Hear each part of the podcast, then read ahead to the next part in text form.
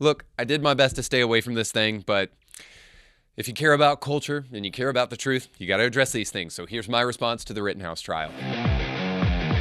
Hey guys, thanks so much for watching. Don't forget to subscribe, don't forget to like, and then don't forget to share this video with friends. It'll be a huge help to us.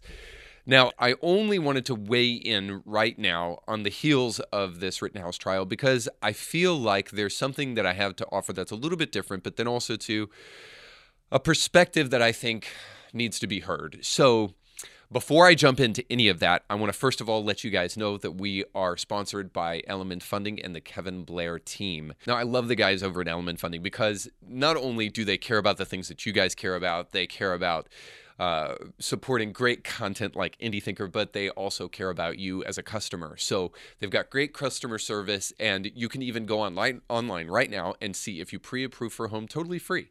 So go on, check out your buying power, whether you're looking to refinance or whether you're looking to get into a new home. This is a great opportunity to do so before interest rates skyrocket. So go to kevinblairteam.com right now and see if you can pre-qualify for a home. Okay, now, the other thing I want to do before we go any further is I want to just kind of give a recap because here's the other reason that I wanted to jump into this story. I find a lot of the people that I associate with kind of have this mind numbing effect towards things that are going on in the world in, in the culture. And so they kind of just tune that stuff out, especially if there is an abundance of opinion on the subject. And uh, I, I kind of get that, but I also think to myself, like, Christians need to be the most informed people on the planet. And that specifically kind of the people who uh, are in my camp, right? And the people that I talk to a great deal are people who come from a faith perspective. And so they often, and I think this is an error, I think they often tune out things that are important to the culture, right? And then they say, well, if it's important to the culture, it must not be important to to God, right? So let's just focus on other things that that the world's not focusing in on. And, and I think that's an, an issue because the reality is is the aches and pains of our society are being revealed in the things that people say are important. Now, they may not be important to us. I understand that. But we as Christians cannot afford to just merely focus on what is important to us and miss what is important to other people. The other thing I would say about this is that Christians also have the tendency and people in general too have the tendency to just say well let's just focus on the positive like right? Let's not let's not look to the negative. Let's focus on the positive. The problem with that is this is that focusing merely on the positive and forgetting that the negative exists is uh, is is problematic to say the least now the only way i can think about this is as a dad if I merely tried to focus on the positive when my son falls on the ground, scrapes his knee because he was doing something, wasn't paying attention, shoelaces weren't tied, whatever, I'm not doing my son any favors to bend down with his knee bleeding and say, hey, let's think about all the good things that you did today that, that didn't make you bruise your knee up and cut your knee up. I'm not doing him any favors if I don't bend down, love him, put a band aid on, on the issue, address the issue and then also try to help him realize hey you got to tie your shoes so that this doesn't happen in the future. So addressing issues is vitally important. So i think it's vitally important here that we do the same thing that we not pretend that we're exhausted with news or we're exhausted with things that are going on in the culture or pretend that the culture wars don't matter when they actually do and I believe that it finally came to the point where I was just tired of listening to all of these things, but also wanted to weigh in a little bit just to provide I think, a redemptive approach, hopefully, a redemptive approach uh, compared to what I've heard about the Rittenhouse trial. So, before we do that, let me give you a brief history of what took place, stretching all the way back to Jacob Blake. Jacob Blake was a black man that had the police called on him for a domestic disturbance. When the police arrived, Jacob Blake resisted arrest, went for a knife in his car, and for his trouble, the police shot him. Now, there was a whole lot of hubbub about all of this, but it's indisputable that Jacob Blake was going for a knife in his car that was in his floorboard and was shot by the police as a result. Uh, and the uh, case was so clear cut that there were uh, charges that were brought against the police officer in that shooting, but they were immediately dropped. So it didn't even go to trial because the police officer was deemed uh, justified in shooting Jacob Blake for uh, for him being armed. So, uh, as a result of what happened with Jacob Blake, however, there, uh, Kenosha, Wisconsin became a kind of another hotbed of riots and looting in the wake of the George Floyd. Some of you will remember this, but uh, there were multiple nights of unrest. They had to put a curfew in in Kenosha, and there were people rioting, looting, uh, destroying buildings, lighting them on fire. Right? You remember the mostly peaceful, fiery but mostly peaceful protests, and uh, and so as a result of that, there were some other citizens. They called themselves concerned citizens. You can say what you want to about them, but they were not violating any laws uh, that came into the city who were armed and were there to quote unquote defend uh, property and to offer medical assistance. This is where Kyle Rittenhouse comes into the into the equation. So he shows up on the scene. He comes in uh, to to do those stated things. And of course, that night is when some things start to go a little haywire. The police are pushing protesters away from uh, the main square and down the road. And there, Kyle Rittenhouse finds himself now as these protesters um, are. Uh, moving further and further down the road by the police, they are now converging with a group of people that are now armed and there to defend the city and to defend businesses. Uh, so there's a there's a lot to say about that, including whether or not Kyle Rittenhouse should have been there in the first place. He wasn't from Kenosha. What was he doing there? Was he just looking to try to shoot people? The reality is, is Kyle Rittenhouse did not break the law any more than Gage Grosskreutz did by being there and being armed. So let's just be fair about that. That there were armed people on both sides of the aisle here, uh, both sides of the protesting line, if you will, uh, who who were there who were potentially creating tension and who were armed. So, none of that, by the way, breaks the law. So, uh, needless to say, at some point in the night, Kyle Rittenhouse is running through the street, and at that point in time, Joseph Rosenbaum starts to chase after Kyle Rittenhouse. Now, this is a person who had already threatened to kill Kyle Rittenhouse and kill multiple other people, had also accosted other people, and uh, had said, you know, shoot me, shoot me, shoot me. Shoot me, nigga. And uh, Joseph Rosenbaum had just been released from a mental institution because of uh, mental health problems. And when he ran after Kyle Rittenhouse, you hear a shot in the ear. He throws something at Kyle Rittenhouse. I believe it was a hat. And then when Kyle Rittenhouse turns around, he says that Joseph Rosenbaum tried to grab his gun. And at that point, Kyle Rittenhouse shot him four times, and Joseph Rosenbaum died. Now, when he goes over to see if Joseph Rosenbaum was dead, uh, Kyle Rittenhouse is then surrounded by other people. He gets a little afraid and then he runs down the road. When he's running down the road, there is a group of people, rightly called a mob, that chase Kyle Rittenhouse and say, let's get him, let's get him, among other things. All right. And so uh, this is where Anthony Huber comes into play. Anthony Huber comes in with a skateboard, smacks Kyle Rittenhouse with it, also tries to grab his gun. Kyle Rittenhouse shoots him.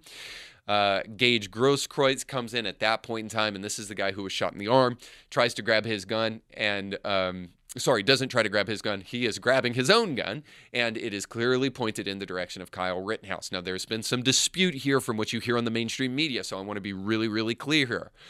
In the trial, which is what matters because Grosskreutz was under oath at this point in time, he says that he was pointing uh, his gun down towards Kyle Rittenhouse and not that his hands were up in the air. So you're saying that you actually did, you weren't pointing your gun at him. Is that what you're saying? That's absolutely what I'm saying, yes. It wasn't until you pointed your gun at him, advanced on him, with your gun, now your hands down, pointed at him, that he fired, right? Correct. So just want to be really, really clear about that. So Kyle Rittenhouse shoots him, hits him in the bicep. The two men prior died, Anthony Huber and Joseph Rosenbaum. Grosskreutz was just wounded in the altercation. So that should bring you up to speed with why this trial is even taking place in the first place. So I'm going to sidestep the verdict. I know that's all the rage, and I know that's what everybody wants to talk about. But I want to talk about something else. I kind of want to respond to people who may ask the question, why are you even talking about this Rittenhouse case? Or why do you seem to maybe want to side with Kyle Rittenhouse? Because there's a lot of dishonesty and a lot of talking points that, quite frankly, have been stoked by by the media. And I find that, just quite frankly, that people don't really think for themselves. And and we're dedicating this channel to thinking for yourself. And so, when the media is uh, incentivized by a certain narrative, and and then there are other you know, kind of maybe even emotional talking points that that uh, especially people in my camp, in the Christian evangelical camp, fall susceptible to because they feel like compassion demands a certain response uh, because they think niceness is a commandment. I think it's so important that we address some things that have been discussed surrounding this trial. trial. So I want to respond to those things. So I've heard people say this How can you in any way defend what happened with Kyle Rittenhouse? He's a white supremacist. And I'll be honest with you, this is the thing that I that I do not understand the most. I had a, a, a person, an acquaintance, I'll say, that I went to school with that later went to Princeton Theological Seminary because I hang out with Ivy League peeps. That's what's up. I'm just kidding. I don't at all. Anyway, so he went to Princeton Theological Seminary, and this this jewel of an individual posted a story when this trial first started, and and this is what it said. It said this white supremacist, basically, with a picture of Kyle Rittenhouse. This white supremacist is eating a hamburger while black people are lying dead in the street. Now, first of all, I have to say, so now all of a sudden you progressive leftists who go to Ivy League uh, Christian schools who believe that social justice is akin to the to the gospel. You you you don't think that people should eat if they've been accused of a crime. So I'm like I'm really confused about that angle. Like they no longer should have the ability to eat a hamburger. But then the other thing that I'm really super confused about is I don't understand how this trial has anything to do with white supremacy at all. Because the last time I checked, the three people that were shot by Kyle Rittenhouse were actually white. And one of them, the whole night, was shouting, Shout me inward, had just been released from a mental institution, was a pedophile, was chasing Kyle Rittenhouse while shots, shots were being fired into the air. Kyle doesn't know where they're coming from. He turns around, the guy tries to grab his gun, and then Joseph Rosenbaum was shot. I mean, white supremacy. I, I don't understand what we're talking about. And I think this is the real point. We either trust the justice system or we don't. And I'm going to give you reason to believe that even those who are protesting, rioting, and looting are not really doing so because they don't trust the justice system.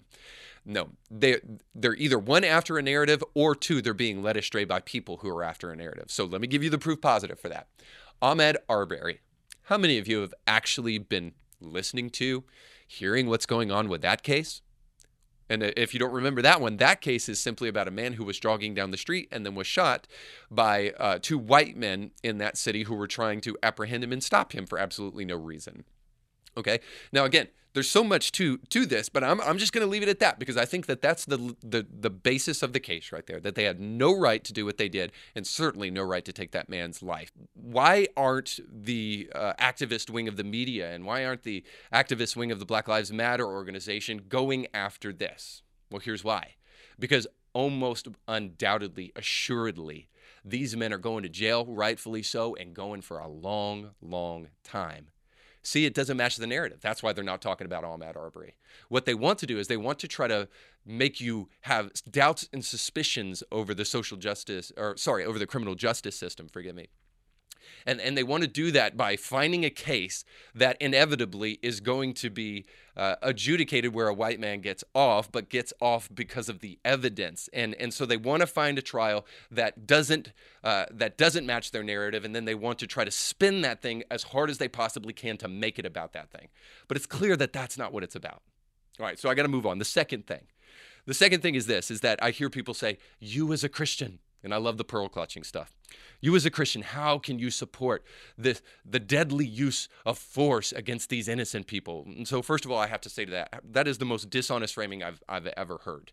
Um, these guys were attacking Kyle Rittenhouse, so I'm not so sure that they're innocent. But more and more, I find this all the time that people try to frame what they're talking about dishonestly, and then want you to accept the premise. You know, it's like the the people who who say I'm going to be really honest here and, and I'm going to be taboo breaking with my honesty. I'm going to be brave here. And then all they want to do is sit there and complain and whine. And there's nothing brave about that. LeBron, uh, anyway, so th- the point there is that, first of all, that's dishonest framing. Second of all, um, there were people there that night with guns. Now, if you're a pacifist Christian, I don't know what to do other than to encourage you to read the scripture, to read the Bible. And then Christians, you know, throw up Romans 13. Well, you're supposed to be subject to governing authorities. You know, these are the same people who bow down and worship Anthony Fauci and others like him and do whatever the government tells them to do. Uh, Romans 13 is is is is actually a verse of scripture that you could use to encourage what Kyle Rittenhouse did that night prior to the shooting. He showed up.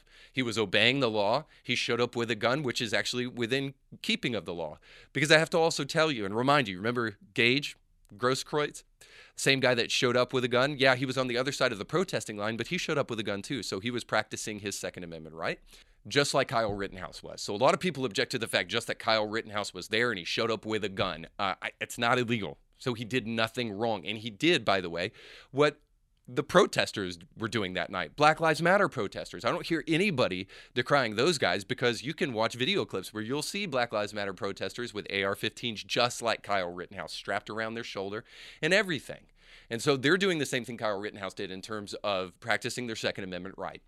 Now, the the third thing is that oh, and and I have to say this, uh, uh, practicing their Second Amendment right, and and I have to say this. So they're in keeping with Scripture, actually, Romans 13. Uh, there's been some discussion about the law here and that the judge has circumvented the law. You know, of course, this is the guy with the Trump ringtone because he has a song that that Trump liked when he was in office. Could have been a coincidence. I know a lot of people like songs that other people like.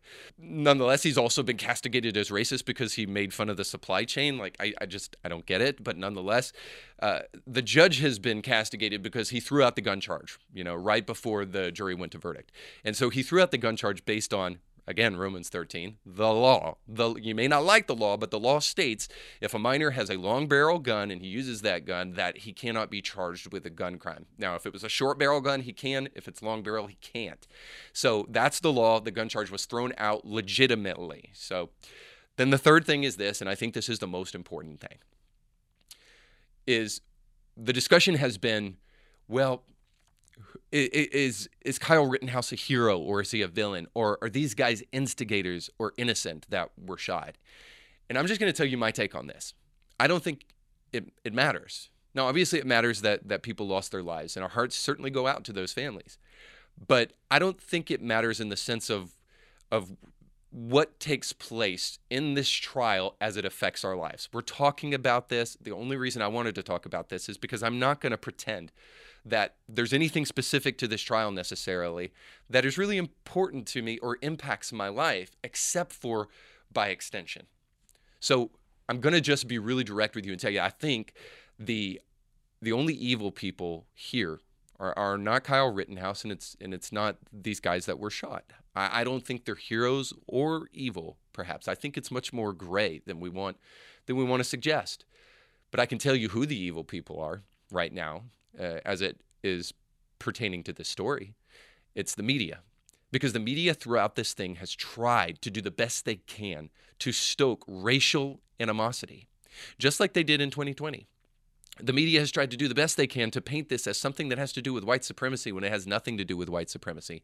And here's why because outrage sells. Outrage is all the rage these days, and the media knows if they can convince you that this has anything to do with some type of racial disparity, that people will click, people will watch, and it's the only thing they have because the legacy media is so awful. Imagine if you call for um, for black men or just black folks to be armed and go out on the streets and you know, do what they think, justice, take it back. Remember, and what they did to you and slavery, whatever, go and, and take things and do. Imagine if people were condoning that. CNN's Chris Cuomo said, Show me where it says protesters are supposed to be peaceful. Um, well, I'd point him to the First Amendment where it says that you have the right to, quote, peaceably assemble. He should go back and read the Constitution. Um, there are many others out there, like Don Lemon, saying that rioting is a mechanism to restructure our country. They know it drives up ratings, and then they're willing to do whatever it takes to do that. It's all about the money. So follow the money. And I hate to say this because it awfully sounds cynical, but I wouldn't say it if it weren't for the fact that we already saw what happened in 2020 and how racial riots and looting were stoked by the media. And I would think they have learned their lesson, except they keep on doing it in this Kyle Rittenhouse trial, which really is only about self defense and has nothing to do with race in America. And the second thing is this Black Lives Matter. Black Lives Matter, in the wake of this thing, has been exposed consistently. They've been exposed as a Marxist organization. They've been exposed as an anti family organization. They've been exposed as a pro abortion organization. And they've been exposed as a organization that is interested in burning down the systems of America, not because of racism, but because they want to place a communist utopia in its stead. So, I just have a question for you. Are racial tensions better in America since the Black Lives Matter organization and movement? Are we better racially speaking as, as a community uh, since Black Lives Matter? Now, I know there's already people who are going to stand up and say, well, Reed, this is because uh, sometimes things have to get worse before they're ever better. And sometimes progress is messy. And, and when you expose things like this, this kind of stuff is going to happen. Yeah, that's true in some cases. In this case, these guys have already been exposed. They're not interested in doing anything else other than subverting the American system so that they can replace it with a communist utopia. Our patience should have run thin already with the kind of talking points the media is doing and then the kind of talking points that are coming out of Black Lives Matter. No justice, no peace. In other words, what they actually mean is give us what we want or we will destroy stuff. It is the kind of behavior that is only perpetrated by infants and immature adults that have yet to grow up. The reality is is that you need to judge BLM not just based upon its implications but also its application. Everywhere it's went, it has made things worse. All of this is done pretty much in the name of Black Lives Matter. And maybe you disagree with that, but I'm just going to say this: when you look at statistics like this, one third of people under the age of 35 want to abolish the police. One third of millennials approve of communism. Enough is enough especially if you're a Christian. You cannot endorse this movement any longer. We cannot endorse anything that creates such tension and such upheaval and such destruction in our city streets. This is the kind of stuff that makes people like me think your Marxist organization is absolutely achieving all of its end goals of destroying the system we're a part of so that you can replace it with communism. I mean, if that's not true, then why are we allowing this stuff to take place? Okay, so at the end of the day, I think we just need to be really, really honest about this Rittenhouse trial. And I think we need to move away from the talking points of whether or not Kyle's a, a hero or not. Sure, talk about self defense. I think that's a valid thing. More importantly, let's all talk about the world we want to live in. The world that Black Lives Matter is creating is not the world that I care to live in. And, and it's making things objectively worse. Now, maybe you agree with me, maybe you disagree with me, but let's at least agree upon this simple premise mob rule is bad for all of us. It subverts the criminal justice system, it doesn't help it do its job. And it's actually pretty good at what it does. So, you may not like the verdict, you may not be happy with it. I wasn't happy with the OJ verdict. If it doesn't fit, you must acquit. That is not reason to take to the streets, destroy stuff, or to try to create upheaval. I think we need to get back to true morality, not feigned outrage, not moralistic, uh, you know, grievances and indignation, but true morality. And again, I'm going to sound like a broken record. I know no way of getting back to true objective morality other than going to a true objective source, going to God and to the scripture to truly help us understand what that looks like. So, that's my thoughts on that. Love to hear your respectful comments below. Don't forget to like, share, and subscribe. Thanks for watching. You can catch brand new episodes of Indie Thinker with Reed Huberman every Monday and weekly bonus episodes to keep you thinking throughout the week. But you have to subscribe and click the bell to be notified when new episodes drop. If you enjoy this content, make sure to like this video and share it with friends.